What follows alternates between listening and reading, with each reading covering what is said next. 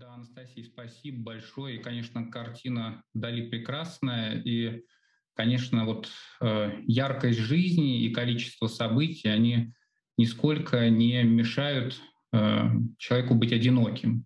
И вот про это как раз сегодня будет речь. Я приветствую участников. Э, я думаю, что э, многие меня не знают. Это такое и знакомство, и начало проекта. Поэтому, в общем, давайте вот будем знакомиться. И будем знакомиться через вот такой э, вводный семинар, э, который будет вот состоять весь проект из семи вот таких циклов, э, семи семинаров, и каждый из них будет про одиночество и про определенную специфику одиночества. Сегодня у нас полтора часа, и э, за эти полтора часа я буду рассказывать про разные виды одиночества. И я думаю, что, в общем, это э, вот такая водная часть, она уже будет полезна, она уже будет интересна, она поможет вам сориентироваться ну, в особенностях того, как устроено это состояние. А, так, меня зовут Константин Логинов, я практически психолог, гештальтерапевт. Э, и, в общем, ну, я думаю, что легко найти меня в Телеграме, в Ютубе, а, в Гугле, вбить мои фамилии и какие-то подробности почитать, поэтому я много времени на это не буду тратить. А, ну вот большое спасибо проекту, который а, ну, вот, как раз договаривалась со мной Настя и, в общем, занималась организацией. Спасибо большое, посмотрим, что получится. Я надеюсь, что будет интересно и как-то будет какой-то взаимообмен. Итак, Следовательно, будем рассматривать а, различные а, виды одиночества при, а, как я уже писал в анонсах, разных таких стилях поведения человека, при разных характерологических особенностях человека. И вот первые пять семинаров буду вести я, Константин Логинов, и я по образованию психолог, по выбору направления психотерапии я э, гештальтерапевт. И поэтому вот эти пять семинаров, они будут носить такой очень прикладной характер. Вот прям можно прикладывать к любым частям тела, к любым состояниям и что-то про себя понимать. Это не будет касаться мировоззрения, описания особенностей человека, испытывающего одиночество, как меняется его мировосприятие. И на каждом семинаре я буду вам предлагать, знаете, такие, ну, какие-то небольшие эксперименты, э, ну, для того, чтобы этот материал не был таким сухим и мог быть как-то прожит. Ну, в общем, особенностью гештальтерапии является это вот как раз а, проживание здесь и сейчас, которое нам наиболее ценно. А, какие мы вопросы будем рассматривать? А, то есть как мы видим мир из состояния одиночества, да? как мы видим мир, когда мы находимся в близости, а, как меняются наши отношения, когда мы одинокие, когда мы изолированы, когда мы брошены, то есть под разными ракурсами. Из чего вырастает наше одиночество, какие его истоки. И Обычно я много привожу примеров также. Они могут быть из частной практики, они могут быть как некие а, зарисовки из жизни. А, вот через эти примеры вы тоже сможете ну, узнавать себя, а, определять оттенки определенные одиночества своего. И, в общем-то, это поможет вам лучше сориентироваться, чтобы дальше увидеть это в себе и ваших близких. Поскольку, в общем-то, проблемой одиночества является не то, что его как-то сложно заметить, его часто очень легко заметить. Вот идет человек, ну, как бы один, все понятно. А вот в себе а, опознать одиночество довольно сложно. Часто мы а, этого не видим, не замечаем. И вот эти семинары для того, чтобы вы также смогли и в себе это одиночество заметить, ну и дальше понять, как с ним обращаться. Это про первые вот эти вот пять семинаров.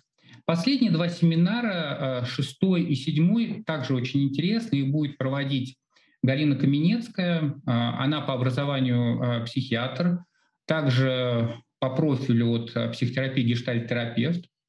И она будет касаться уже вопросов психопатологии, психопатологии в эффективной сфере. То есть это мания и депрессия. И будет рассказывать, как при различных стилях присутствие особенности одиночества влияют на нарушение настроения и как переживается одиночество в этих нарушениях настроения. Это тоже довольно интересная серия, и она будет вот как какая-то уже такая верхушка айсберга на той основе, которую я буду рассказывать вот в первых семи семинарах. Поэтому ждем вас вот на всем курсе.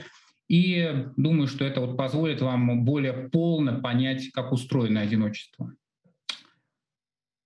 Итак, а, какая-то водная часть, что вы собрались, тоже привыкли ко мне, немножко как-то к формату устроились поудобнее. Хорошо, если вы во время вот этих полутора часов сможете а, находиться в том пространстве, которое не требует от вас все время на что-то реагировать. Вы сможете сосредоточиться, вы лучше тогда усвоите материал. Если это сейчас невозможно, ну, послушайте, потом послушайте в записи. Вот. А, я думаю, что для людей, работающих психологами, а таких, как я понимаю, здесь а, ну, достаточно, очень важно, в общем-то, вот выявлять и способствовать проживанию одиночества у клиентов, то есть помогать человеку его обнаружить. Но возникает тут главное затруднение. Вообще вот этот тип состояний э, очень генерирует мощные защиты, как у самого клиента, так и у психолога. Поэтому часто, когда э, это одиночество обнаруживается, психолог очень быстро пытается с ним справиться, стараться как-то его э, уменьшить у клиента, стараться что-то с ним сразу сделать. Но в гештальт-подходе наша задачка как раз не менять человека, а стараться лучше помочь ему осознать, как он устроен. И поэтому задачей будет не изменение состояния одиночества, а скорее лучше его распознавание и такая вот как бы возможность рассматривать его с разных сторон. Чем лучше я что-то знаю, тем э, лучше я могу понять, как мне с этим обращаться сам.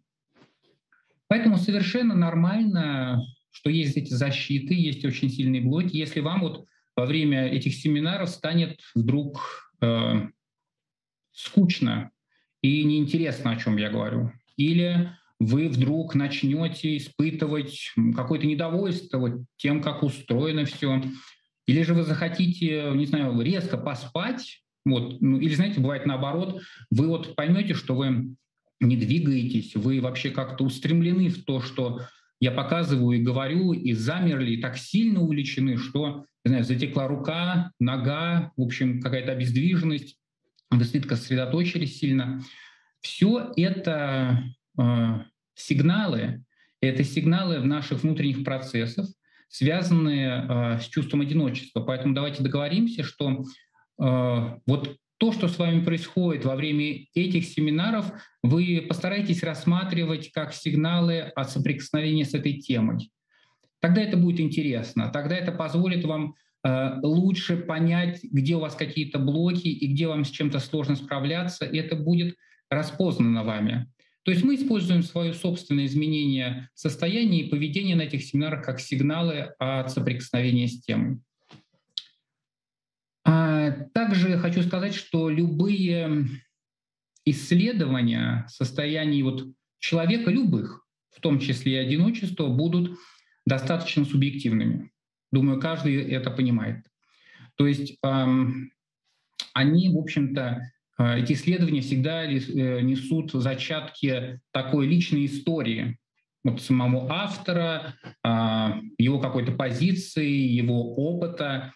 Поэтому я вот здесь тоже буду не уникален а, и скажу, что не существует единой психологической теории, да, вот охватывающей все феномены, которые связаны с наблюдаемым, проживаемым там, или там, ощущаемым нами одиночеством. Поэтому я буду рассказывать вам о своем представлении, которое сложилось на протяжении многих лет. А, оно сложилось а, из работ с клиентами, оно сложилось из книг, которые я читаю, оно сложилось из а, бесед с коллегами и также из наблюдений за собой и близкими. То есть это какая-то моя вот э, субъективная картинка, которую вы можете как линзу приложить и через нее посмотреть на что-то, что может вам раскроется дальше чем-то интересным. Продолжим. А, а, у каждого из нас а, есть опыт одиночества, и поэтому, в общем-то, мы а, хотим про это говорить. потому что это та тема, которая требует э, наличия собеседника. Потому что когда мы одиноки, это то состояние, которое сигнализирует о некой неудовлетворенности, о некой потребности в другом. И, в общем, эм, надо сказать, что опыт одиночества, э, он эм, у каждого будет разительно отличаться. Он будет разный. Одним тем же словом мы будем называть э, разные состояния. А, что-то из того, что я буду вам как бы рассказывать, будет вам знакомо, а что-то вы э, будете понимать не рационально, а понимать через вот эти свои ощущения и чувства и сопротивление. И очень важно, что вот есть опыт, который мы легко узнаем, нам его описали, мы говорим, точно, это же у меня было, я это знаю, или да точно так все и чего рассказывать, все понятно. А что-то бывает вот необычное, что-то нам описывают, а мы думаем, господи, как это устроено, такое я никогда не встречал. И поэтому на это тоже стоит обратить внимание, это будет ну, для вас неким таким открытием, которое в дальнейшем вам тоже пригодится. Э, мне очень э, при подготовке к семинару, я читаю много литературы, мне очень понравилась одна история – она описана эм, в книжке э, э, Матвея э, Бронштейна, может быть, кто-то из вас ее читал, она называется «Солнечное вещество». Вот. И, в общем, вот там есть такой эпизод, он очень хорошо символизирует то, чем и как мы с вами будем тут заниматься. И вот я вам кратко его перескажу и дальше перейду к видам одиночества. А эпизод очень важный. Он прям вот, знаете, вот как-то символизирует то, чего бы мне хотелось э, добиться в этих семинарах, что бы мне хотелось донести до вас, и как бы вы могли эту тему узнать, не просто слушая теорию. Начну с вопроса. Знаете ли вы, что такое э, горелка Бунзена? Горелка Бунзена. Звучит очень основательно, да? Вот. Э, э, ну, это немногие знают, ну кто-то знает, вот это довольно, ну, в общем-то, такой простой инструмент, а, который позволяет получить, э, знаете, вот такое бесцветное пламя очень высокой температуры. Те, кто химией увлекались, вот они очень хорошо знают. А, там температура более 2000 градусов. Вот. И вот э, Роберт Бунзен, он экспериментировал, экспериментировал с этой горелкой, и он подносил на кончике пинцета различные вещества э, к этому пламени. И вот он обнаружил очень интересную вещь. Он обнаружил, что а, крупинка, к примеру, натрия, она горит желтым цветом, да, и испаряется. А вот если поднести крупинку калия, он горит фиолетовым цветом и тоже испаряется. И он составил таблицу, которая соответствовала вот этим а, цветам пламени, пламени и различным веществам но столкнулся со сложностью, что точность от анализа была э, довольно невысокой, потому что э, э, вещества э, определенным образом как бы состоящие смеси горели э, приблизительно одинаково, и человеческому глазу невозможно было вот, ну, как-то отличить. И он попал в тупик, что вот такое нерелевантное получается у него исследование, результаты, как быть дальше. И как всегда, когда мы подходим к тупиковому моменту, как в психотерапии, так и в исследованиях, наступает стадия, когда мы хотим все бросить, или же когда мы куда-то продвигаемся. И вот после а, этого тупикового момента к нему присоединился Густав Киргов, а, который а, придумал спектроскоп.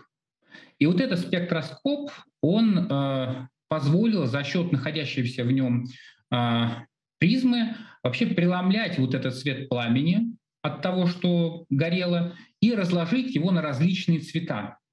И точность вот этих измерений возросла многократно. Получилось, что смотря в спектроскоп, мы с вами увидим различные по цвету лучи. И определенное вещество будет состоять из синего луча, синего и зеленого луча и так далее. И мы сможем без того, чтобы прикидывать на глаз, зафиксировать это с помощью вот этого спектроскопа, направленного на вот это свечение. Интересный пример, да? Раньше такого не было. Но сейчас вот можно как бы само вещество взять и увидеть вот таким образом. И что случается дальше?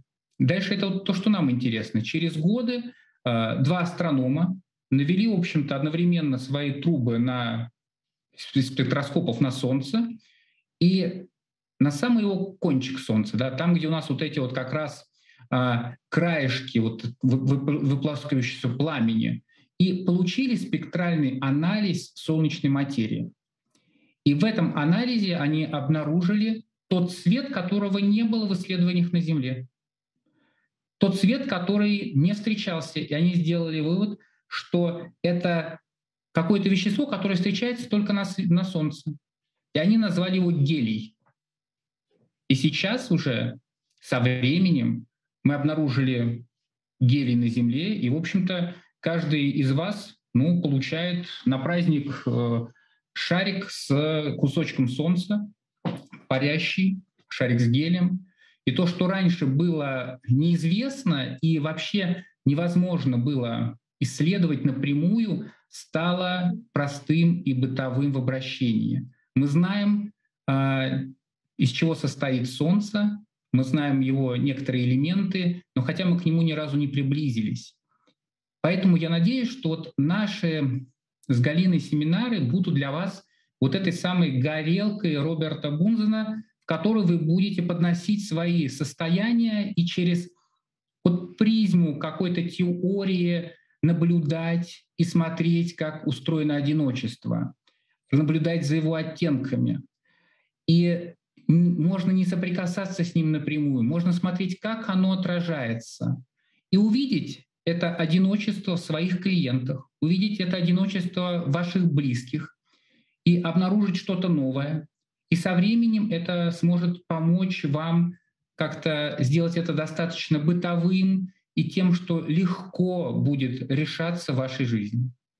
Поэтому, мне кажется, эта метафора очень здорово отражает, вот, по крайней мере, то мое намерение, которое есть по вот этой плану наших семинаров. Вначале мы с вами э, разберем э, различные виды одиночества с примерами. И вот только в конце вот этого семинара я вам дам какое-то такое определение одиночества, которое мне кажется ну, таким достаточно самодостаточным. Вот, но каждый следующий семинар мы будем его как-то обновлять. Ну, сегодня вот к концу будет какое-то определение. Но начнем мы просто с неких вот таких небольших а, вкрадчивых и аккуратных наблюдений. Давайте проведем эксперимент для начала. Вот вы меня послушали, можно было немножко уже к моему голосу привыкнуть, к моим движениям, а, и теперь можно немножко перейти к теме и к себе. Вот давайте проведем небольшой эксперимент. А, пожалуйста, обнаружьте себя в той комнате, в которой вы находитесь. Прям посмотрите вокруг себя покрутитесь на стуле, а, окиньте взглядом то место, где вы есть, а, из чего у нас состоит стол, стул, кресло, обои. Попробуйте вот зафиксировать эту комнату в своем восприятии. Сделайте такой снимок 3D этой комнаты. Запомните ее. А теперь закройте глаза. Это очень важно. Закройте глаза, вы будете слышать мой голос, этого достаточно в этом эксперименте, это ненадолго. Закройте глаза и вспомните, просто вспомните о тех, кого сейчас с вами в этой комнате нет. То, что, может быть, вы сидите один, может быть, вы сидите в компании какой-то, где-то ребенок. Но вот закройте глаза и вспомните, кого вот рядом с вами нет. Кто всплывает в памяти в первую очередь? Может быть, это ваша мама, отец, брат, партнер, сестра, дочка, сын. Кто-то из близких. И прям так не очень стараясь, э, выберите кого-то одного. И вспомните его лицо, прям нарисуйте его воображение, как вы его помните какое-то выражение лица типичное у этого человека. Он смотрит на вас, он улыбается, он потупил взгляд. Э, попробуйте услышать звук его голоса. Не открывайте глаза, просто вот попробуйте вспомнить, как звучит голос. Бас, мелодия какая-то голоса. мягкие ноты человек говорит. Может, вспомните какие-то, когда вы представляете образ его еще, какие-то привычки, он как-то привычно ведет себя телесно, морщится, чешется, э, смотрит. Может, тот вспомнит запах, запах любимых духов этого человека или запах его тела. Вспомните э, и нарисуйте вот этот образ его полностью в воображении. Обратите внимание на детали одежды этого человека, как он привычно одевается, рубашки, платье, прическу. И все еще закрытыми глазами представьте, где бы вот в той комнате, в которой вы находитесь, этот человек мог бы находиться. То есть где бы могла сидеть ваша мама или брат, или тот, кого вы выбрали, или стоять. Какое место он бы занял? Рядом с вами, подаль. Как бы он сел, скрестил ноги, или же просто стоял облокотившись спиной к вам или лицом. И когда вы этого человека разместили в этой комнате, еще не открывайте глаза, вы просто почувствуете, а что вы э, ощущаете к этому человеку. Это может быть любой спектр эмоций. Это может быть нежность, грусть, радость, стыд, раздражение. Вот просто этот человек в этой комнате, в этом месте в конкретном, и мы что-то к нему чувствуем. Теперь откройте глаза и посмотрите на то место, куда вы этого человека в своей фантазии посадили. И обнаружьте, что его там нет. Обнаружьте, что сейчас вы в комнате без него. Это место пусто. Это может быть подъем сейчас чувств каких-то, состояний ваших. И запомните вот это свое состояние, когда вы представили, вы прожили какую-то даже маленькую жизнь, и вот вы смотрите и пусто. Какие у вас телесные ощущения, эмоции, мысли возникают? Можете его записать или просто дать отчет. У каждого из вас будут разные эмоции, но каждый из вас смог сейчас немножко, чуть-чуть почувствовать один из цветов одиночества,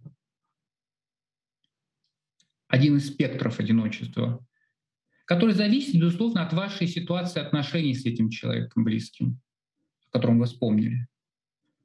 Просто запомните это состояние, это хорошее начало, это хорошее начало нашего путешествия. На этом примере мы с вами можем ощутить а, физическое одиночество.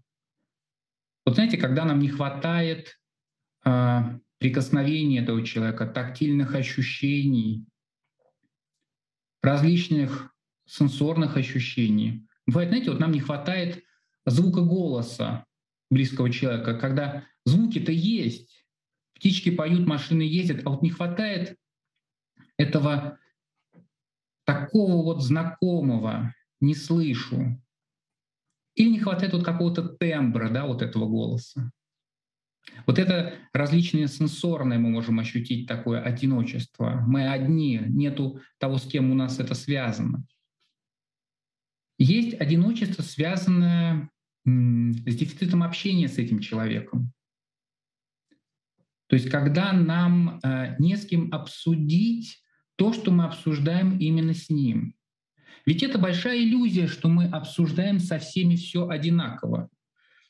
Не работала бы психотерапия, не формировались бы отношения привязанности, потому что это уникальный рисунок я только с тобой могу говорить про это, тем голосом, теми словами, той открытостью. И вот может быть одиночество, когда этого человека нету, и какая-то часть меня остается во мне. Я остаюсь замкнут.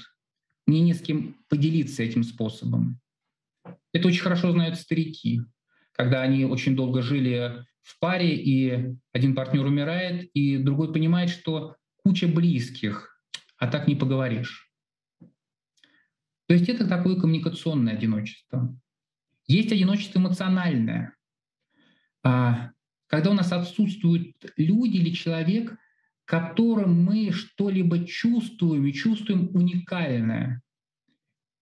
И они чувствуют это к нам и доносят до нас. И вот эта уникальность эмоциональности, она также при потере этого человека и недоступности его заставляет нас э, страдать и ощущать, что эти эмоции не могут быть выражены. И я ищу кого-то, кому я могу выразить, я их выражаю, но чувствую, что что-то до конца не прошло, что-то осталось во мне. Это важный опыт. Я надеюсь, вам знакомо то, о чем я говорю. Назову еще один вид одиночества. Есть одиночество, связанное, оно очень интересное, а одиночество, связанное с тем, что я совершаю выбор. Оно мало когда описывается. Оно хорошо звучит в текстах по различным философским направлениям в психологии мы часто это упускаем. А, вот когда мы принимаем решение, а, которое никто не может за нас принять, когда это должны сделать мы. Нам могут посоветовать, отлично, супер, но решение это принимаю я, я свою жизнь направляю в каком-то направлении. И, конечно, это одинокое решение. И вот заметьте, что часто сложностью выбора, сделать выбор, это не страх последствий. Это легко все называют. Ой, я сейчас выберу тот и тот, этого мужчину, эту страну, эту работу, рожать, не рожать ребенка. Ой, какие последствия. А часто за этим еще стоит страх быть абсолютно одиноким в этом своем решении. Это некое экзистенциальное одиночество, столкновение с которым для людей бывает пугающим. И когда мы это осознаем, мы начинаем это принимать, мы легче совершаем выбор. Поэтому часто вот тренинги про то, что давайте мы распишем, что мы должны сделать шаг за шагом, для человека не работают. Для кого-то работают, а вот для кого-то, кто с экзистенциальным одиночеством выбора сталкивается, это не работает. Он это все нарисовал, а эмоционально он все равно боится с этим встретиться. Поэтому это очень важный аспект. Есть такой также частый сюжет в кино, вот если вы смотрите боевики, когда, вы знаете, такой заключенный, долго сидящий в тюрьме, он выходит на свободу и сталкивается вот с таким количеством вообще новизны, невписанности в общество, с таким количеством неразделенности физического, эмоционального, коммуникативного и такое ощущение одиночества, что этот человек совершает правонарушение, чтобы избежать вот этого дальнейшего проживания одиночества, так его ранящего, и он попадает в привычную среду. Это частый сюжет, который мы знаем из фильмов, потому что вот если все эти комплексы форм одиночества встречаются вместе, нам может быть невыносимо тяжело, и мы начинаем страдать. Давайте попробуем э, назвать э, состояние одиночества и для этого я сделаю следующее. Я э, введу определенные координаты. То есть мы с вами сейчас вслед за большим количеством авторов, э, которые исследуют одиночество, выделим две э, системы координат, э, которые помогут нам дальше действовать. Следовательно, что у нас будет? У нас будет одна ось и она будет называться длительность одиночества. Что это такое? Это время, которое человек чувствует себя отдельным от других. Эта шкала, она вот будет у нас с вами шкала а, Y, вверх идущая, да? Вот эта шкала будет начинаться а, с эпизода одиночества. Это начало. То есть вы можете почувствовать себя одиноко между, ну не знаю, вот такой эпизод одиночества, давайте, между расставанием с любимым мужчиной, вот он уехал куда-то, да, ну, в командировку, вот, и встречи с подругами. И вот какой-то момент, ну, минута, две, три, 20 а, минут, вот чувствуете себя одиноко, а потом взяли и переключились. И уже как-то все, эпизод одиночества, кратенькое. Или же вы можете читать книжку, и вдруг прочтете что-то в ней, и на небольшое время вы ощутите, что я один в этой комнате, никого нету, и через абзац вы уже перестанете это осознавать. Вот, например, на меня таким эффектом для при прочтении уже сколько лет обладает отрывок из стихотворения Бродского. А, звучит оно так. «Нарисуй на бумаге простой кружок». Нет, давайте вот сначала его. «Навсегда расстаемся с тобой, дружок». Нарисуй на бумаге простой кружок. Это буду я, ничего внутри. Посмотри на него, а потом сотри. И как-то на какие-то доли, секунды вдруг ощущаешь брошенность, оставленность. Такие сильные стихи. Сам большое стихотворение, оно тоже сильное. Вот это четверостишье очень меня все время трогает. И это будет небольшой по времени эпизод, который будет сопровождаться каким-либо переживаниями, довольно быстро мы переключимся с этого состояния, и они заполнятся чем-то новым. Длиться эта шкала будет у нас а, в сторону такого постоянного чувствования состояния одиночества. То есть это у нас уже э, будет с вами ага, эпизодическое одиночество. Вот теперь у нас будет с вами постоянное одиночество. Постоянное одиночество. Э, это одиночество, которое не заканчивается которая длится и длится, и человек может с ним жить на протяжении долгих лет или всей жизни. Примеру, это может быть одиночество, связанное с потерей э, близкого человека. И, к примеру, мы теряем близкого и остаемся жить в той квартире, где мы жили вместе, э, где человек постоянно начинает натыкаться и упираться взглядом в предметы, фотографии, которые связаны с утратой и он хронически находится в этом состоянии, он может от него отвлекаться, но оно внутри него как пласт всегда есть.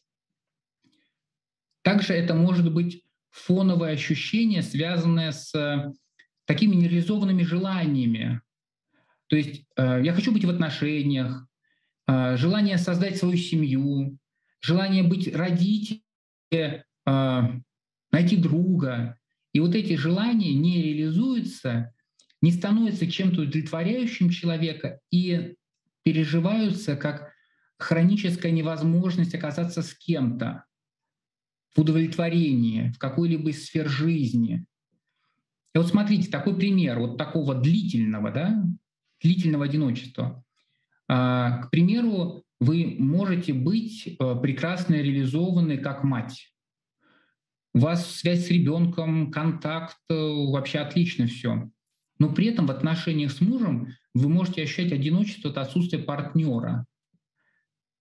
То есть у нас так устроена наша психика, так устроено наше сознание, что мы это одиночество можем ощущать в разных сферах. И где-то у нас это одиночество реализуется и становится чем-то удовлетворяющим и близким, а где-то хроническая неудовлетворенность. И вот эта шкала — это как раз заканчивается вот этим хроническим ощущением длительного непрекращающегося одиночества.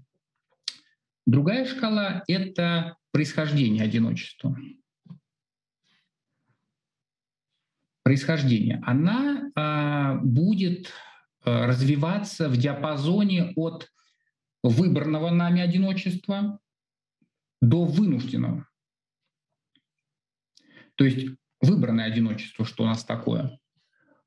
Выбранное одиночество — это когда я осознанно, осознанно а, и подкрепленно как бы действиями отхожу от других людей. Я думаю, что вы много знаете э, женщин и мужчин, к примеру, которые, возможно, они здесь есть, такие, которые сделали выбор не становиться родителями. Это осознанный выбор, при том, что человек имеет такую возможность. У него есть отношения, или он может завести отношения, у него здоровый организм репродуктивный, способен к деторождению, у него финансовое благополучие, позволяющее ну, вложиться в э, рождение и взросление ребенка. Но при этих всех составляющих вы не хотите заводить детей. Вы говорите, нет, это я не реализую. Это я выбираю здесь остаться одному, без ребенка, мне это устраивает. Это осознанный выбор. Также к такому виду одиночества мы можем а, отнести людей, знаете, таких а, изолирующихся от окружающих сознательно. А, вот такой достаточно такой полный термин, который есть а, в японской культуре, это а, хихикамори. Это люди, выбирающие длительное, отстраненное и уединенное времяпрепровождение.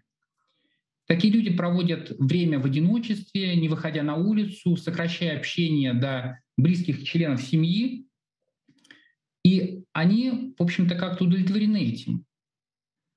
Также есть более такой э, современный термин тоже из японской культуры, где одиночество, правда, такая культура, в которой очень много людей, которые живут на маленькой территории, э, в большом количестве, да, но при этом такое разнообразное качество одиночества, которое они испытывают. Тут интересно, да? И вот также из японской культуры можно э, подглядеть на такую субкультуру, как отаку. Это человек, увлеченный чем-либо, мангой, аниме, играми, он замкнут на этом. Он является фанатом в этом. И он а, выбирает общение исключительно с людьми, страстно разделяющими это увлечение. Вы можете посмотреть такое аниме, оно мне очень зашло, а как сложно любить отоку, и познакомиться с этим видом одиночества – и там, конечно, так причудливо построен сюжет, что как бы там все очень весело, как бы там такие шутки-прибаутки, но при этом вот сквозит, насколько сложно выйти вот к людям и как цены те, кто похож на меня. И только с ними я могу организовать какое-то приближение. Вот эта шкала от такого выбранного одиночества развивается по направлению к вынужденным факторам одиночества. Это прежде всего недоступность того человека, объекта, которые были нам близки, нужны, а, которые мы считали доступными для отношений. Эта недоступность обусловлена невозможностью быть вместе. И она очень такая, вот знаете, как бы рублено объективная. Это смерть, это решение прекратить с вами отношения этим человеком, не берет трубки, ушел, избегает, все, вас нет для него. Это может быть наша неспособность быть с кем-либо.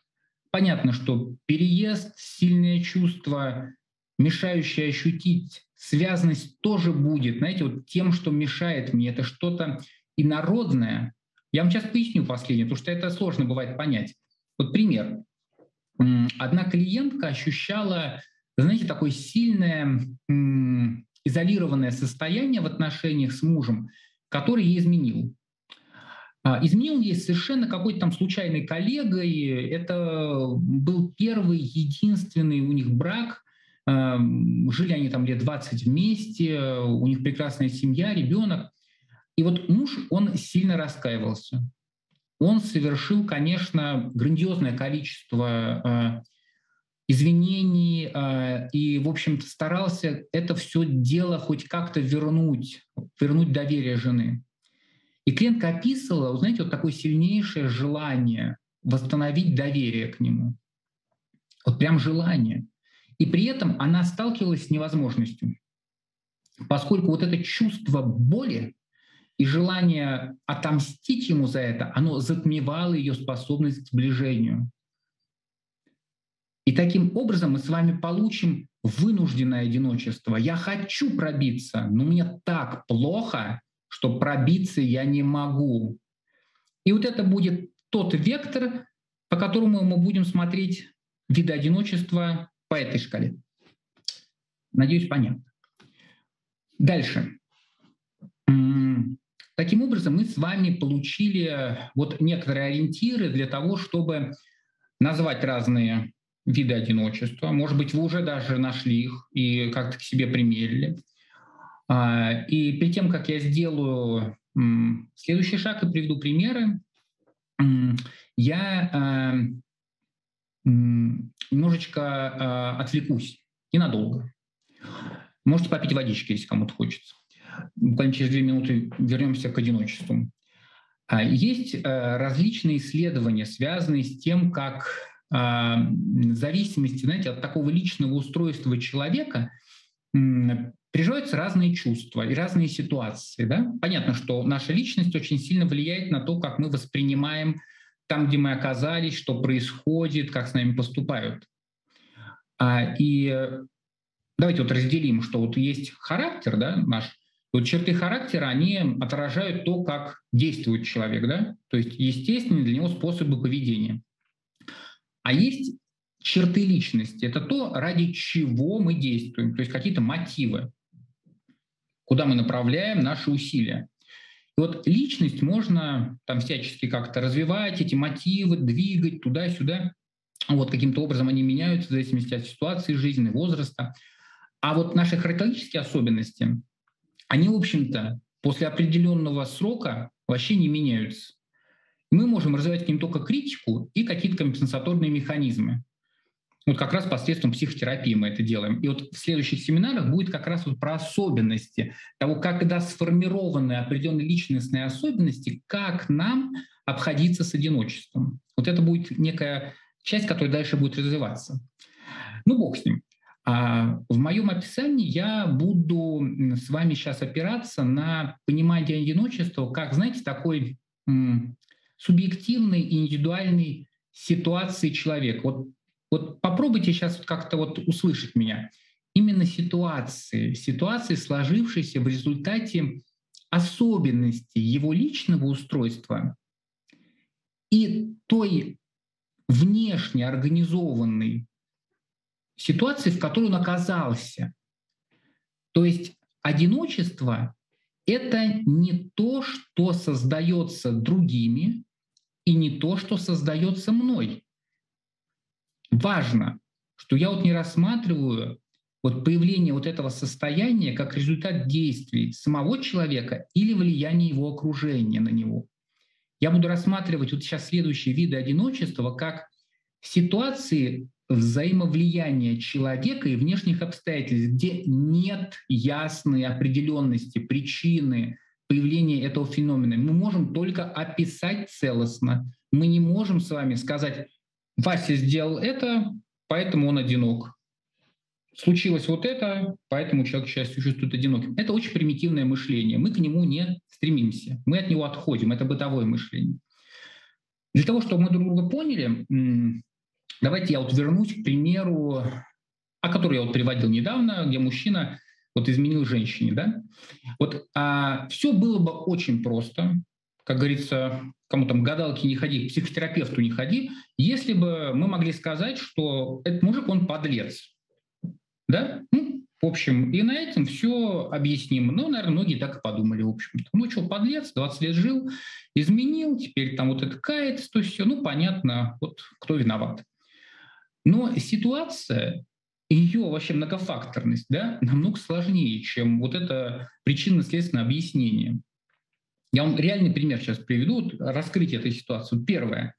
У этой пары а, был очень ранний брак, и они были единственными друг другу партнерами. Я уже об этом упоминал. У них не было других партнеров. Что мы имеем здесь? Мы умеем какую-то неудовлетворенность, да? что-то упущено, что-то не попробовано. Окей, это один из факторов. Второе. Жена а, в течение вот последних а, лет брака до измены а, мужа была крайне увлечена своей работой. Она вообще посвящала все свободное время развитию и продвижению по карьере. Дома очень мало бывало. М? Немножко по-другому, да, ситуация уже начинает выглядеть. И третье, что в этой ситуации было вообще так удивительно, что нам вообще как-то заморочит голову окончательно.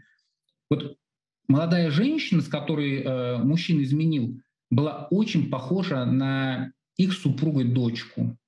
Дочку, которую они потеряли уже во взрослом возрасте лет пять назад. Посмотрите, какое многообразие. Что повлияло на этого мужчину? Жена, опыт, потеря. Таким образом, мы начинаем видеть большое количество факторов, влияющих на измену. Мы нисколько не убираем ответственность мужа. Этот выбор, это действие сделал он. Но они были спровоцированы чем-то большим, чем просто его желание изменить. И вот нам главное сейчас, когда я буду рассказывать про одиночество, не стать вот этими заложниками упрощения, а вот смотреть чуть больше. Теперь давайте вернемся к табличке и посмотрим первый столбец э, видов одиночества. Надеюсь, вам видно. А, в этом столбце мы с вами рассмотрим одиночество, которое связано с добровольным отказом от взаимодействия с другими людьми, сознательным таким желанием не сближаться с ними, а также э, отказ от взаимодействия с окружающим миром сюда будет входить, да? Ну, тут как бы мы отказываемся. Отказываемся при этом, ну, ненадолго. Это вот очень важно. Выбор и время ненадолго. А первая форма одиночества – это уединение. Всем знакомо, всем желаемо. А, в свое время меня потрясло, когда еще только было зарождение скайпа, а, я работал с клиентом в Голландии, он и работал в какой-то комнатке, я думал, это переговорка. Я его спрашиваю, а что у вас за комнатка такая, вы работаете из нее? Он говорит, знаете, а у нас здесь стоят такие шкафчики с толстыми стенами, и там лавочка. Здесь нельзя, говорит, так вот делать, как я сейчас делаю, сидеть с телефоном а, и разговаривать. А это комната, где ты можешь уйти и уединиться от всех, и закрыться, и посидеть минут 20. То есть вот это та форма одиночества, которую мы выбираем, и она выбирается человеком через отказ от взаимодействия с окружающими людьми. И в этом состоянии мы не хотим общаться. И мы не хотим общаться не потому, что мы хотим наказать кого-либо своим отсутствием, важно это отличить, а потому что испытываем потребность в большем контакте с самим собой, чем с другими людьми. Мы ограничиваем информацию, поступающую от нас, уменьшаем физическое присутствие с людьми, и это э, ну, занимает какой-то непродолжительный период времени, после чего мы возвращаемся и продолжаем обычную жизнь по обычному уровню включенности.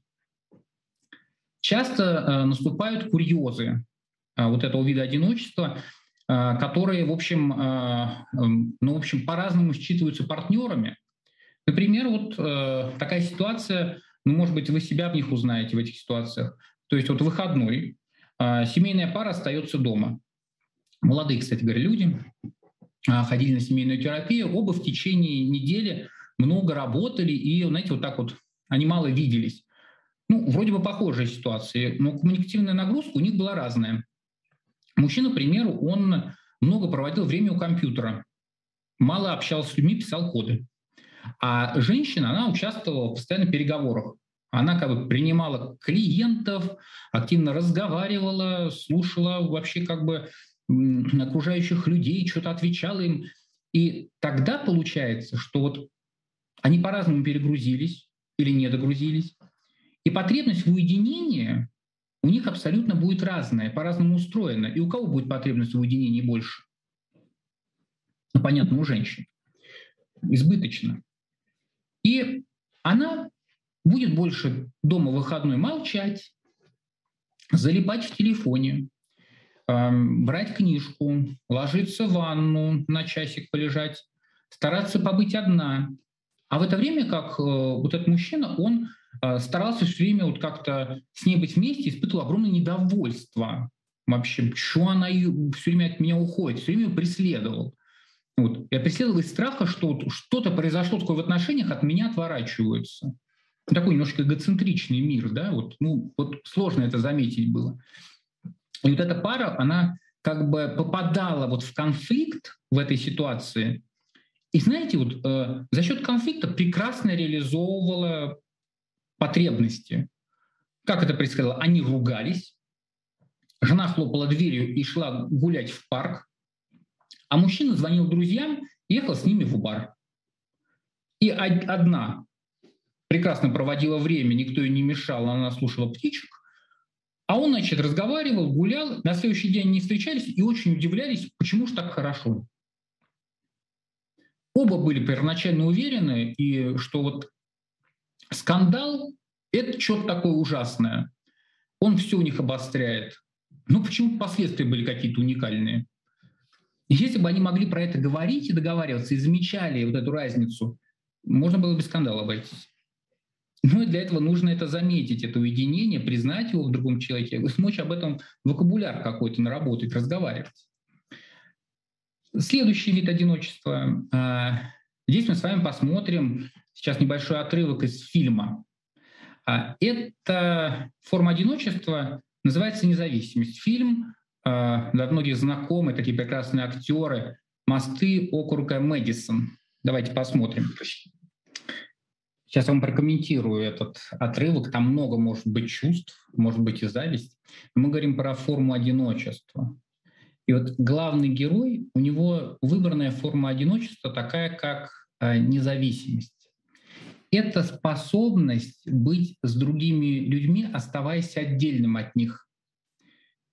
То есть это такое состояние, которое дает опору, поскольку переживается как возможность находить каждый раз какие-то новые связи, вот то, что говорит главный герой, для поддержки своих потребностей. Разные женщины, разные отношения, я приближаюсь, отдаляюсь. Это близость, которая не является привязанной к определенному человеку, а рождается в ситуации. И вот мы видим по главной героине ее зависть, ее отношения — оно определено определенным зависимым способом отношений, где позиция этого мужчины возмущает ее, вызывает недоумение, злость, ощущение собственной неполноценности, страх того, что я что-то упустила, потому что вот это его состояние независимости ей не знакомо, но желаемо. Потому что когда я говорю, я независим, я не говорю, что мне не нужны другие люди. Это значит, я не завишу от одного человека целиком. Если мне не удается с тобой что-то удовлетворить, очень жаль, я пойду удовлетворю это с другим. Может быть, это не будет так прекрасно, но я выберу себя. Вот это тоже одиночество. Поймите, что это э, выбор себя в ситуации, когда совместность не удовлетворяет меня. Следующее вид одиночества — это когда оно выбранное, но оно длится всю жизнь или длительный период жизни. А, это одиночество аскеза. Это выбор на длительное время а, того, чтобы не быть с другими людьми, а, уйти в отшельничество, уйти от социальных связей, или уменьшить взаимодействие а, не только с миром людей, но и с окружающим миром вообще. Вот мы знаем примеры там сирийских мистиков, когда монахи живут в отдельных кельях, да, избегая общения, читая молитвы, или буддийских монахов, которые уходили в пещеры, вход в которые просто замуровывали, запечатывали. И целью такого одиночества является глубокое погружение в себя, ведущее к различного рода откровениям. То есть вот это наш первый столбец. Выбранное одиночество и то, которое дальше длится во времени. Следующий столбец. Давайте посмотрим. Это уже одиночество затяжное, не эпизодическое будет, да? но еще не хроническое, и оно э, отягощается более сильным влиянием на человека, каких-либо факторах, способствующих вот этому длительному и глубокому закреплению одиночества. Уже как бы не я выбираю, а уже вот как бы что-то мешает, уже мешает мне этот выбор осуществить. Вот такими факторами могут быть как другие люди, так и факторы ну, здоровья, социальные изменения. Вот давайте попробуем разобрать. Вот а, первый вариант – это отстраненность. Это такое эпизодическое состояние одиночества, которое появляется как результат ну, задетости человека кем-либо важным. Кто-то кто важный меня вот каким-то образом мне недоступен или меня отодвинул. Это одиночество может сопровождаться поэтому чувством обиды. Ну, давайте вспомним, да, когда вы, к примеру, надеялись на то, что вы расскажете своих о хороших оценках маме, прибежали домой. И она была, ну не знаю, очень занята своими делами. И вот ваши надежды на ее такую заинтересованность, они не оправдались. И вы ушли, надув губу, в свою комнату, хлопали дверью по дороге или обивали косяки сандаликами. И в таком состоянии вот ребенок, а бывает уже и взрослый человек, на время отстраняется от того, кто ему сделал неприятно. Он остается один. Но при этом а, одиночестве а, оно быстро заканчивается, как только другой человек обращается к нам, обращается с извинениями или предложением а, что-то поделать, что-то интересненькое, или мама вдруг говорит, ой, я закончила дела, как ты там учился? И вот моя отстраненность проходит, обида отпускает, я готов ей рассказывать. Это эпизод. Но другой человек, он влиял на меня здесь, я не выбирал. Меня как-то с этим столкнули. Следующий вид одиночества по этой шкале – это ограниченность. Это состояние а, одиночества, связанное с уже более длительным ощущением невозможности вступить в близкие отношения. Приведу вам пример, чтобы было понятно. А, молодой человек, а, вот ему 22 года было, он э, повстречал девушку, окончание института, э, их отношения стали развиваться. В общем, через год они решают, что надо жить вместе. До этого он живет с родителями, и э, с мамой, с папой, полная семья, и родители в нем души не чают. Парень, правда, красивый, вообще отличный. Вот. И, ну, только единственное, что с раннего рождения он э, болел, и родители очень много, конечно, ну как бы вот лопатили с его здоровьем, в общем, вложились не слабо. Вот. Все время боялись, что с ним что-то случится. Ну, пошел на поправку, там порог сердца какой-то у него был. Вот. И когда мама вот узнает, что он э, решает переехать к этой девушке, она вообще начинает его отговаривать отговаривать, вообще привыкает к этому отца. Они довольно активно его пугают, что как же ты один будешь, да ты ее не знаешь, да посмотри, то все. И вот вообще в будущей сложности ему прямо описывают во всех красках. Парень вообще постарался, взял, все-таки уехал, проявил настойчивость. После чего случается, вообще, конечно, такая ситуация прям классическая. А, отец с мамой перестают с ним близко общаться.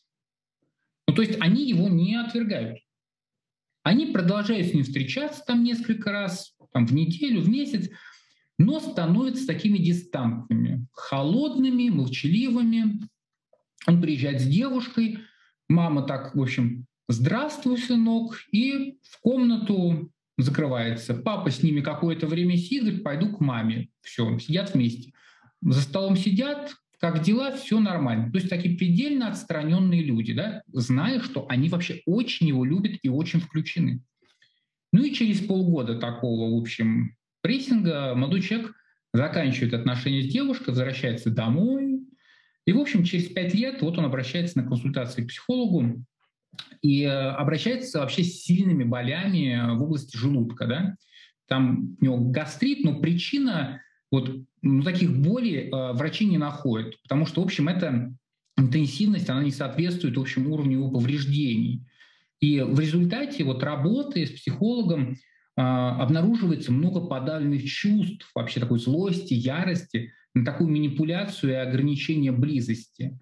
То есть мы вот тогда понимаем, как формируется эта ограниченность нас чего-то лишили и длительное время держали вдалеке от привычного. И мы как-то на это стали реагировать, как правило, злостью, либо подавлением этой злости, психосоматикой какой-то. Следующий этап одиночества, следующая форма – это подавленность. А, тоже сейчас посмотрим кусочек фильма. А, пожалуйста, обратите внимание на глаза актера. Попробуйте вот заметить особенность взгляда. Нам это нужно будет. У нас будет еще потом один отрывочек. Мы сравним взгляды. И вот мы сейчас смотрим на такой вид одиночества, как подавленность. Дальше я его опишу, а вы просто понаблюдайте за состоянием человека. Угу. Какой взгляд выразительный. Вот одиночество в этом фильме, оно сочится просто. Это всего лишь конец света, оно называется. Оно, кажется, состоит из одиночества, из страстных диалогов, вот таких, как с мамой, с братом. Но при этом эти люди этого молодого человека не видят. И это такое одиночество, которое сопровождается общим чувством уныния. У него унылые глаза. Это состояние определено как выбором человека, так и обстоятельствами. Вот главный герой фильма, он находится долгие годы вдали от своей семьи, возвращается, вот как вы слышали, чтобы сообщить им, что он смертельно болен. И на протяжении фильма он все больше погружается в это осознание того, насколько он подавлен отсутствием замеченности со стороны близких, отсутствием эмпатии и внимания со стороны близких к себе. И даже там есть такой момент, когда герой обнимает мать, и мы видим, насколько его взгляд потерян. И когда мать потом смотрит на него после этого объятия, она видит в нем не самого героя. Она ему говорит, ты так похож на папу, в тебе столько от папы. И это усиливает наше ощущение тоски, апатии, одиночества. Это долго длящееся одиночество, в которой уже другие не готовы нас распознавать и видеть, и мы остаемся в ощущении уныния от этого. На этом столбец э, про одиночество центральное закончен, и мы перейдем, у нас немножко осталось времени, таким тяжелым видом одиночества, которое обусловлено вынужденностью потери свободы, свободы как субъективной, так и реальной. А, давайте посмотрим их.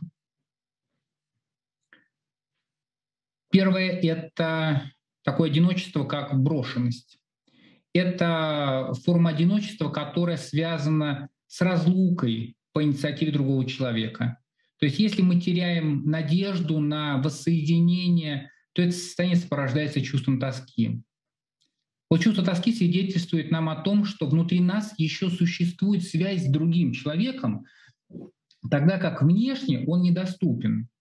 Думаю, каждый из вас может вспомнить, э, знаете, такое детское чувство тоски, когда мама оставляла вас, э, ну, как бы одного дома или приводил там детский сад и оставляла. И вы первое время тосковали, плакали, чувствовали себя одиноким. Хотя рядом были другие дети, они играли.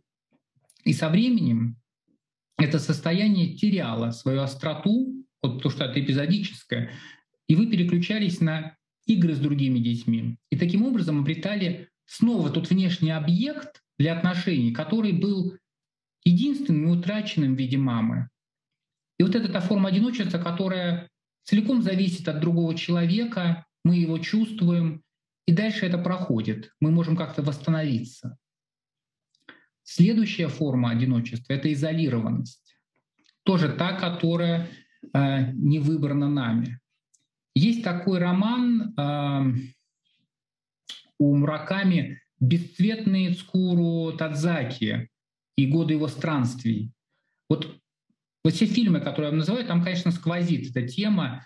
Вот в этом романе очень-очень а, она такая прям пронзительная. В нем описано одиночество, вызванное тем, что компания друзей отвергает одного своего э, товарища, и на протяжении многих лет несет он в себе вот это чувство изолированности от них. И поскольку, знаете, вот наша психика, она целостна, мы не можем, не можем взять и одни переживания допустить, а другие вообще как бы э, легко заблокировать, разблокировать или заблокировать, чтобы их не чувствовать. Вот. То герой романа от Скуру, он такой изолированный от других и изолированный от своего личного такого чувственного опыта. Я вам прочитаю маленький эпизод из этого романа, чтобы вы тоже почувствовали оттенок, оттенок этот. А, Скуру Тадзаки хорошо помнил, когда мысли о смерти начали притягивать его так сильно. Это случилось, когда четверо ближайших друзей заявили ему, больше не видеть, не слышать тебя не желаем. Пригвоздив его тем самым э, к жесткому факту и ни словом не объяснив, что же заставило их это сказать. Сам он спрашивать не стал. Все они крепко дружили старших классов, но потом Скуру уехал из родного города учиться в столичном вузе. Так что теоретически исключение из дружной компании не принесло бы в его жизни особенного неудобства. Встретить кого-то либо на улице даже не смутился бы. Но это, увы, теоретически. На деле же после того, как он уехал от лучших друзей так далеко, боль его стала еще острее. Отчужденность и одиночество слепились телефонный кабель сотни километровой длины. И по этому кабелю намотанному на огромную лебедку, днем и ночью к нему поступало неразборчивое сообщение. Звучали они то громче, то тише, иногда забывали, как буря в лесу, а иногда пропадали совсем. Длительные ситуации буллинга, когда взрослые или дети подвергаются нападкам и игнорированию вот такой значимой социальной группы, приводит вот к этому чувству изолированности, изолированности от питательной среды общения и приносит в дальнейшем затяжные страхи, приносит такое затяжное недоверие э, к установлению новых близких отношений. Вот в этом романе этот вид одиночества очень хорошо показан как изолированность. Но я думаю, вам сейчас удалось его как заметить. Меня устранили, я не могу пробиться. И последний вид одиночества, который длится длительно по времени, и он определен тем, что э, есть уже как бы вынужденность, невозможность находиться с другими людьми, это отрешенность. И тоже мы сейчас посмотрим маленький эпизод из фильма «Слезы капали», и скоро будем заканчивать наш семинар, поэтому посмотрите, почувствуйте этот кусочек. Это состояние вот отрешенности очень хорошо показано в этом отрывке. Это фильм Георгия Данелия, а, где играет Леонов, и он отлично сыграл человека, которому в глаз попало вот зеркало троллей, по легенде. И он стал видеть мир искаженным. Да? То есть он потерял способность как бы а, самому выбирать что-то, он все видел дурным. И давайте попробуем представить, что в отличие от фильма, в котором происходит вот исцеление да, вот этого главного персонажа через слезы, когда он начинает плакать, и зеркало тролли как бы выпадает, вымывается, то представим, что этот человек живет так очень долго, вот в этом состоянии, которое вы сейчас увидите, вы очень поймете, что такое отрешен, отрешенность, чем она отлична от изолированности. Посмотрите на взгляд Леонова. Сильный а, эпизод. Вот вы видели два взгляда. Молодого человека с мамой и вот сейчас Леонова. И вот смотрите, когда мы видим взгляд человека, переживающего подавленность, мы сталкиваемся с таким одиночеством, которое появляется из-за невозможности найти вот отражение своего страдания в других людях, в матери узнанность. Я вижу людей, я хочу, чтобы они мне это подтвердили. А одиночество, которое сопровождается отрешенностью, переживается как встреча с пустотой, там нет людей уже. Я не жду, что будет отражение. Мой взгляд абсолютно, я смотрю сквозь. И есть только мое страдание внутреннее, которое я с ним наедине остаюсь. В общем, по факту это часто может быть симптомом и э, таким знаком о довольно сильной депрессии. Это потеря связи с окружающим миром. Я отрешен, я в себе. Понятно, что мы по одному критерию не ставим никакие диагнозы, мы сейчас вообще не ставим диагнозы, но мы дальше будем об этом говорить с вами. Поэтому очень важно, вот, что сейчас у нас есть с вами такая как бы картинка вот этих вот всех видов одиночества, мы их собрали, и теперь можем видеть таблицу целиком, вы можете начать дифференцировать что-то. Даже я видел, что вы, когда писали, что вы узнавали кого-то, вы узнавали каких-то близких, вы, может, узнавали себя, и это дало вам возможность сейчас чуть-чуть лучше отличать вот эти виды одиночества и узнавать их. Мы поговорим дальше уже более подробно о них. Мы поговорим, знаете, о том, как меняется чувство человека в зависимости от личностной структуры, поскольку одиночество у человека с нарциссическим стилем будет окрашено оттенками стыда, а одиночество человека с истерическим стилем взаимодействия и присутствия будет окрашено пустотой и жадностью, ненасыщаемостью. И мы сможем более дифференцированно это заметить. Ну что же, тогда вот на этом э, я буду сейчас уже заканчивать. У нас есть совсем немножко времени, 7 минут, если есть э, какие-то вопросы. Вот. А перед этим последнее, что, что я скажу, сейчас, Настя, э, это вот то, что э, определение, связанное, которое мне важно вам показать, это определение фразы такая вот э, Ханна Аренд, которая прекрасный философ, она вот написала, что мышление, если говорить экзистенциально, является уединением, но не одиноким делом. Уединение — это та человеческая ситуация, при которой я сама себе компания. А одиночество, и мы говорим уже да, вот о таких сильных одиночествах, когда изолированность от других, наступает, когда я одна и без компании, но когда я желаю этого и не могу обрести. То есть вот это то определение, которое я вам хотел дать в конце. Сейчас у нас несколько минут на какие-то вопросы, и, может быть, даже интересно, если будут отклики. И э, дальше я жду вас на продолжение семинаров. Вот есть QR-код, вы можете навести телефон, попадете на сайт для записи. И на этом я вот свою пока часть заканчиваю. И дальше, если есть какие-то вопросы, отклики, пожалуйста. Константин, спасибо большое.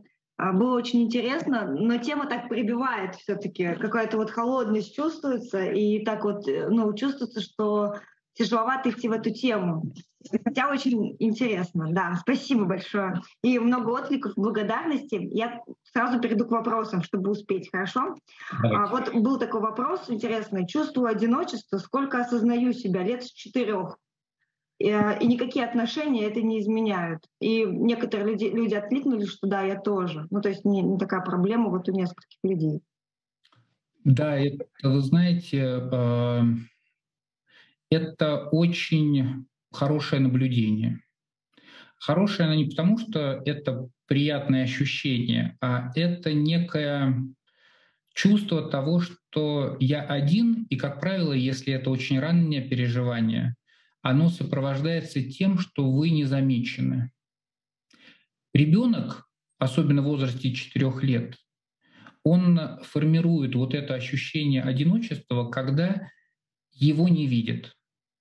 Это знаете, как когда э, родители играют, но играют формально. Когда они эмоционально присутствуют, но они больше на своей волне, чем на волне ребенка. И мы как губка в этом возрасте впитываем то, что мы можем находиться вместе с другими, но я одинок. И в общем, это такая ситуация, правда, депривации. И здесь, правда, важно понимать, что, наверное, это то состояние, которое во мне есть, оно, в общем, реалистично. Оно появилось не потому, что я какой-то плохой, а потому что в коммуникации с моими близкими что-то нарушилось. И дальше задачка как раз через уже какие-то взрослые отношения немножко это восстановить. Немножко возможно. Возможно, будет не такое сильное ощущение одиночества и незамеченности, но будет ощущение того, что я совершаю попытки, меня видят, и другие совершают попытки меня увидеть. И понемножку что-то начнет меняться. Но с этим, правда, надо работать. Это ранние переживания. И вполне психотерапия с этим работает. И я вас очень понимаю, очень сочувствую. Это, правда, глубокий пласт. С ним хорошо работать в психотерапии. Спасибо, Константин. Еще такой вопрос. Вот вы сказали, что мы будем на курсе, да, на каждой лекции узнавать, как проживают одиночество разные вот нарциссические э, люди, да, там, или вот стили присутствия. Mm-hmm. А спросили, спрашивают, будут, будете ли вы рассказывать, как работать с такими людьми и с таким видом одиночества? Да, конечно, будут обязательно маленькие кусочки, как работать, но вот смотрите, вот э, не хочется, вот я про это говорил в начале семинара, еще раз скажу. Эм, нет лучшей работы с чувством одиночества, чем умение терапевта э, опознавать это одиночество и находиться вместе с клиентом, описывая его совместно. Вот понимаете, когда я один, и кто-то говорит, слушай, а вот то, что ты сейчас описал, я чувствовал, и я могу сейчас тебе даже как-то немножко рассказать, как это проживается, как это ощущается. И таким образом совершается вот эта магия психотерапии, что тогда мы оба как бы говорим об одиночестве, но при этом мы работаем с ним. Мы направляем это одиночество в сферу единства, в сферу объединения, распознанности. Поэтому будут стратегии работы, но самое главное — это научиться говорить, научиться опознавать свое одиночество и видеть одиночество другого человека. Потому что часто клиент вам будет не будет говорить «я одинок». Те люди, которые говорят «я одинок», прекрасные люди. Но часто они этим называют, могут разные вещи называть. Вот сложность в том, когда вы не понимаете, что человек одинок. Он злится, он активен, он со всеми общается, а вот к одиночеству прикоснуться не может. И тогда ваша задачка начать его описывать, и вот в этом семинары вам помогут. Спасибо. А еще вот моя тезка Анастасия уже несколько, второй раз уже пишет вопрос, надо его задать.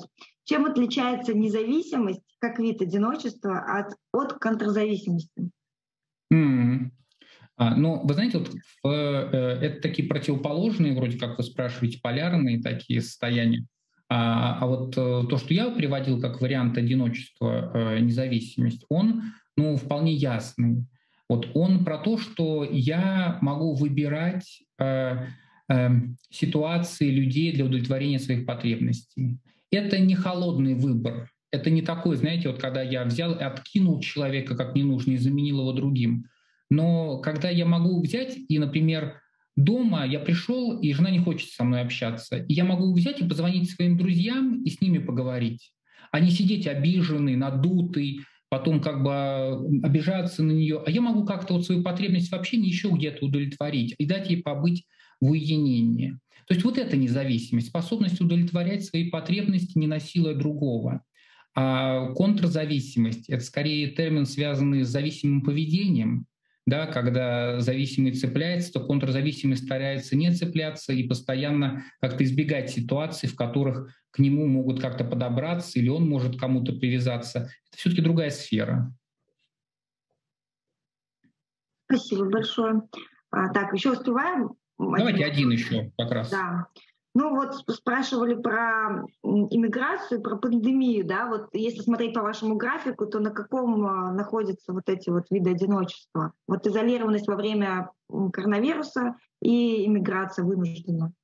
Да, ну вот э, какие факторы у нас, да, вот в этом плане, конечно, когда э, иммиграция и это выбор человека, он чувствует, что это я выбираю, это будет определенно из разряда одиночества выбранного. Я ухожу, я выбираю уйти, потому что мне что-то не подходит. Другое дело, когда я переживаю эти факторы как до такой степени невыносимые, что они меня как будто выталкивают я переживаю тогда эту ситуацию как ситуацию вынужденного ухода. Это субъективное ощущение очень. Вот я знаю э, коронавирус, люди, которые отлично перенесли. Это люди, которым э, э, и так не нужно было общение, они страдали. Вот у меня в свое время была клиентка, которая приходила и говорила, боже мой, как хорошо, что вот я ношу маску. Я говорю, что ж хорошего, что вы маску-то носите? Ну, вот вообще неудобно, неприятно. Она говорит, не надо никому улыбаться. Я за маской хожу, меня никто не видит, это отлично. Я так устала от того, чтобы делать вот эти социальные лица, мне так это тяжело, а это прям было от нее отдохновение. То есть такое немножечко отстранение от людей. А другие переживали ношение маски как вынужденную меру, боялись, что их сейчас оштрафуют, куда-нибудь направят.